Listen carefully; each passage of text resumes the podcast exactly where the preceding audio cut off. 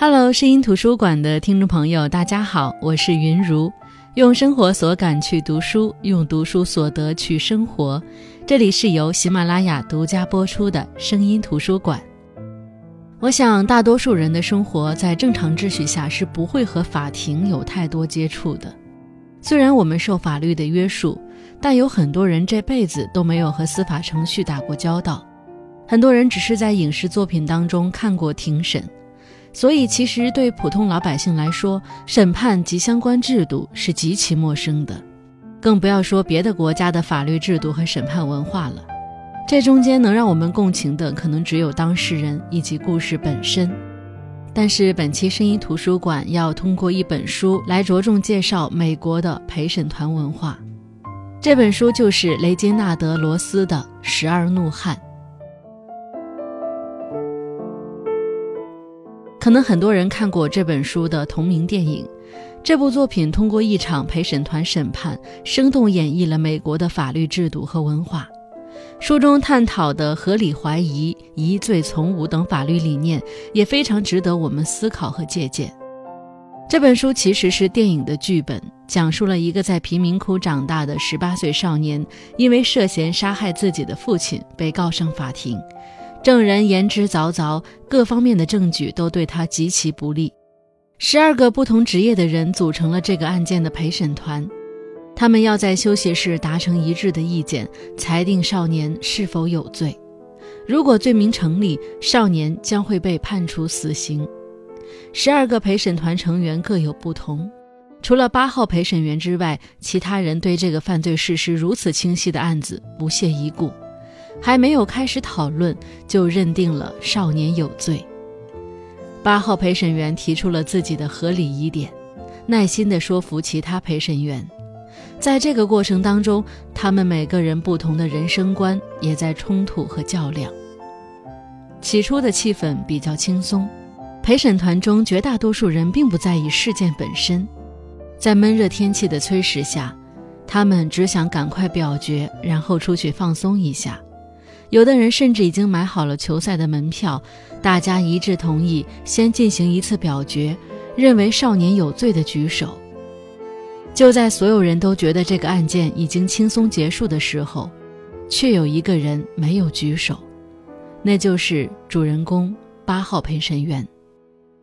八号的举动引起了不满，一位陪审员嘲讽道：“天哪，总会出现唱反调的人。”而问起八号为什么不投票的原因，其实很简单，八号觉得人命关天，不能如此草率。他说：“我们不能以五分钟就决定一个人的命运。”接着，通过各位陪审员的陈述和互相补充，我们得知案件的线索：少年从小常常挨父亲打骂。在案发当晚七八点时，有人听到少年和父亲有争吵打斗的声音。晚上十二点左右，住在楼下的老人听到吵闹声，还听到少年大喊：“我要杀了你！”一秒钟后，他听到有人摔倒的声音，接着老人冲出大门，看见少年冲下楼梯。而住在街对面的女人晚上热得睡不着，准备到窗边透气时，正好看到孩子把刀插进父亲的胸口。同时，他说当时有一辆电车经过。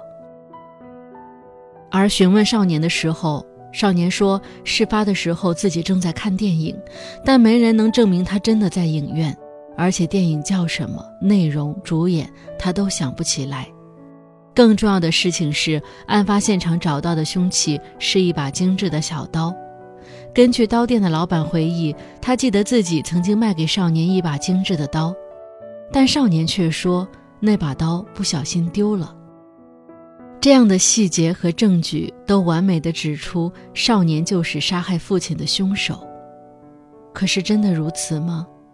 在这些看似牢不可破的铁证下，八号决定用策略反驳。首先，他需要唤起这些陪审员的责任感。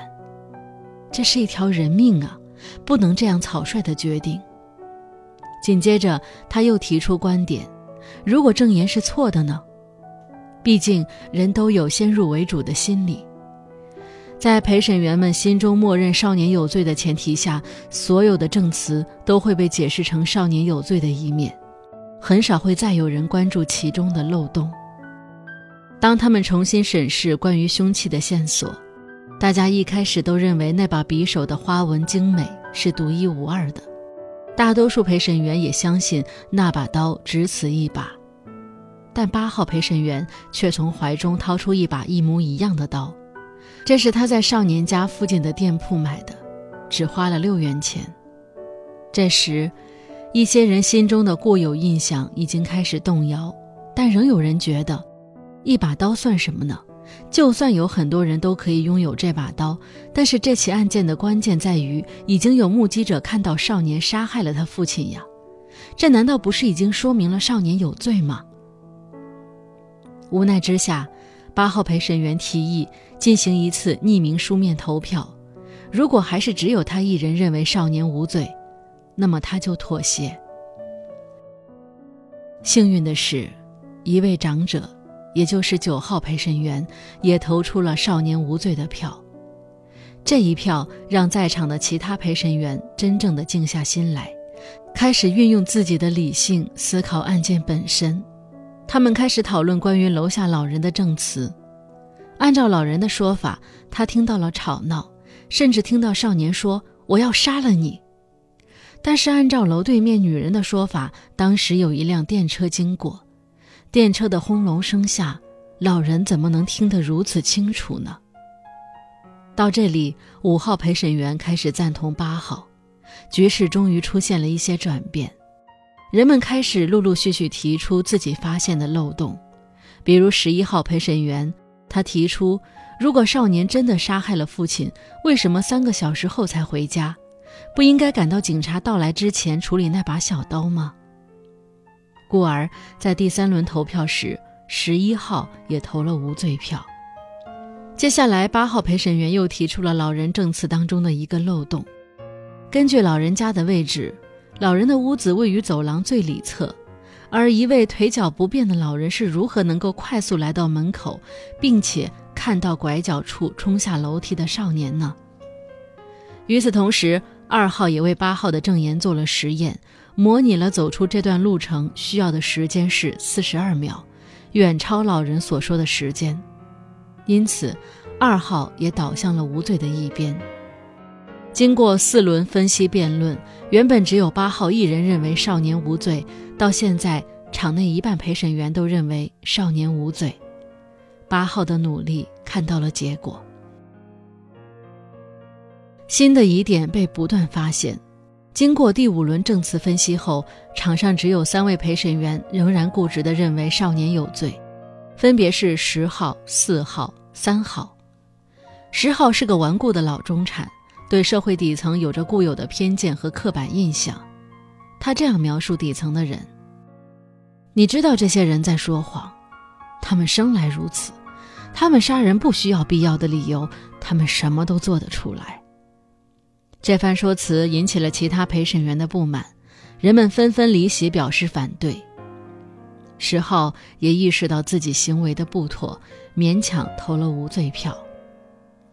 而四号，他是一个理性派，他坚信楼对面女人的证词，认为目击到的事实不容更改。这个时候，九号站了出来。他表示，根据那位女士鼻梁上的压痕，可以推断女士是个近视。如果她只是半夜起来透气，刚从床上起来，在没戴眼镜的情况下，怎么可能看得清楚呢？到这里，四号也被说服了。此时唯有三号负隅顽抗，而他之所以如此固执，是因为他自己的家庭，他自己的儿子。他从小就教育自己的儿子要当一个硬汉，全然不在乎儿子的感受。儿子十六岁时和他打了一架，那之后他们就再也没有见过面。三号陪审员咆哮着，坚信那些存在漏洞的证言，但当他愤怒地撕碎和儿子的合照，泪水夺眶而出时，他意识到自己只不过是把对儿子的愤怒转移到了这个少年身上。最终，三号在内心和儿子和解，他说：“他无罪。”这句话是在对少年说，也是在对自己的儿子说。那至此，十二位陪审员全都投了无罪票。其实看完这本书，给我印象深刻的是最开始陪审员们展示出的一个心理学概念——首因效应，即我们所说的先入为主。陪审员们一开始就认定这个少年有罪，故而忽视了证据当中的很多漏洞。很多时候，我们对一个人的第一印象，很大程度上就决定了我们后续如何看待这个人。就如同这个案件，如果没有少数派的八号谨慎对待、保持质疑，那么这个少年的命运就会在五分钟内被草草判定。同时，这部作品也为我们介绍了美国的陪审团制度。美国陪审团的陪审员们是随机抽取的，他们各色皮肤、各种职业、各种文化程度，他们不受任何人操控。陪审员独立于政府之外，独立于司法系统之外，独立于任何政治势力之外。在回顾的时候，我们会想一个问题：这种制度究竟是人治还是法治？书中也完美的展现了这种制度的优点和缺点。陪审团制度有它的优点，只要一个正常的、谨慎的陪审员对案件的证据产生一个合乎情理的疑惑，被告就有可能无罪。即使他仅仅只是疑问，仅仅是猜测，仅仅是不确定，在真相无法明晰的情况下，作为有自己感情和个性的普通人，认为被告有罪的陪审员们，照样可以提出自己认为是充分的理由。在这样的一个对峙的局面下，陪审员们开始用理性的思维来对待这件事儿，至少大家已经不得不以严肃的态度来看待法律。而不再是当成一个普通的游戏。在这个时候，你的情感偏见必须受到别人的质问，因为他们是和你同等地位的人，现在在履行着和你同样的陪审员的职责。在经过激烈的辩论之后，一个陪审员终于道出了自己对此的心声。他说：“我们的责任重大。”我们拥有伟大的民主，我们被认可和信任，为真正无辜的人洗脱嫌疑。我们拥有权利，这是我们强大的原因。由此，我们才有可能审视这个制度所具有的好处和缺陷。正如那个坚强的陪审员所说：“普通人也会犯错，所以这个制度也许是比较脆弱的。”脆弱的就像人的生命一样，但这个制度无疑也是强大的，因为它是人类为了更好地保护自身，为了延续自己的生命而创造出来的。它捍卫了人类基本的自由和权利，捍卫了神圣的尊严和价值。当然，九号陪审员老人的一段话解释了那个楼下的老人为什么说谎。他说：“我认为自己比在座诸位。”都了解他的想法，他是一个沉默寡言、胆小怕事、毫不起眼的老人，庸庸碌碌，一事无成，没人认得他，名字也没在报纸上出现过。他已经活了七十五年，但这些年没有人认识他，没有人听他说话，没有人征求过他的意见。毫无存在，是一件很伤感的事。像他这样的人，期待被认同、被倾听、被报道，即使只有一次，对他也非常重要。放弃这样的机会，太难了。这段话让我们理解了那个老人为什么会说谎。我们无法否认人性是有其弱点的，但某些光辉不应该被掩盖。良知、理性与质疑，也许正是这项陪审制度存在的意义和价值。司法裁断不是个人情绪的宣泄，不能任由主观偏见横行无忌。读这本《十二怒汉》，除开其中对于美国司法制度的思考，更重要的是其中提供了合理怀疑的平等机会，给予每个美国人认真对待自己拥有的权利的精神。最深层的含义也在于对人理性的一种赞美。在这场辩论当中，这十二个人都经历了内心的激荡，他们的价值观被碰撞、被撕裂，他们的良心被审视，也被折磨。每个人都有自己的思考和判断，基于不同的人生阅历，从各个角度去参透事情的本质，一步步无限大的去接近真相。这才是陪审团制度发挥最大作用的高光时刻。但最终从结果来看，他们费尽口舌、挖空心思，实际上只干了一件很小的事情，就是挽救了一个小男孩的生命。这个男孩其实只是一个载体，他所折射的是我们每个人内心的怜悯、善良、自省与慈悲。而理性累积的过程，其实也无非就是救起了一个又一个的小男孩。记得一个影评人在看过同名电影后曾经说过：“如果所有人都坚信地球是宇宙的中心，那你是否能够坚持做哥白尼呢？”逻辑和制度，正是这两个规则保证了少数可以说服多数，一个群体可以从各持己见，到达成共识，接近客观真相。但个人的认识总是有限的，生活带来了经验，也带来了一些偏见。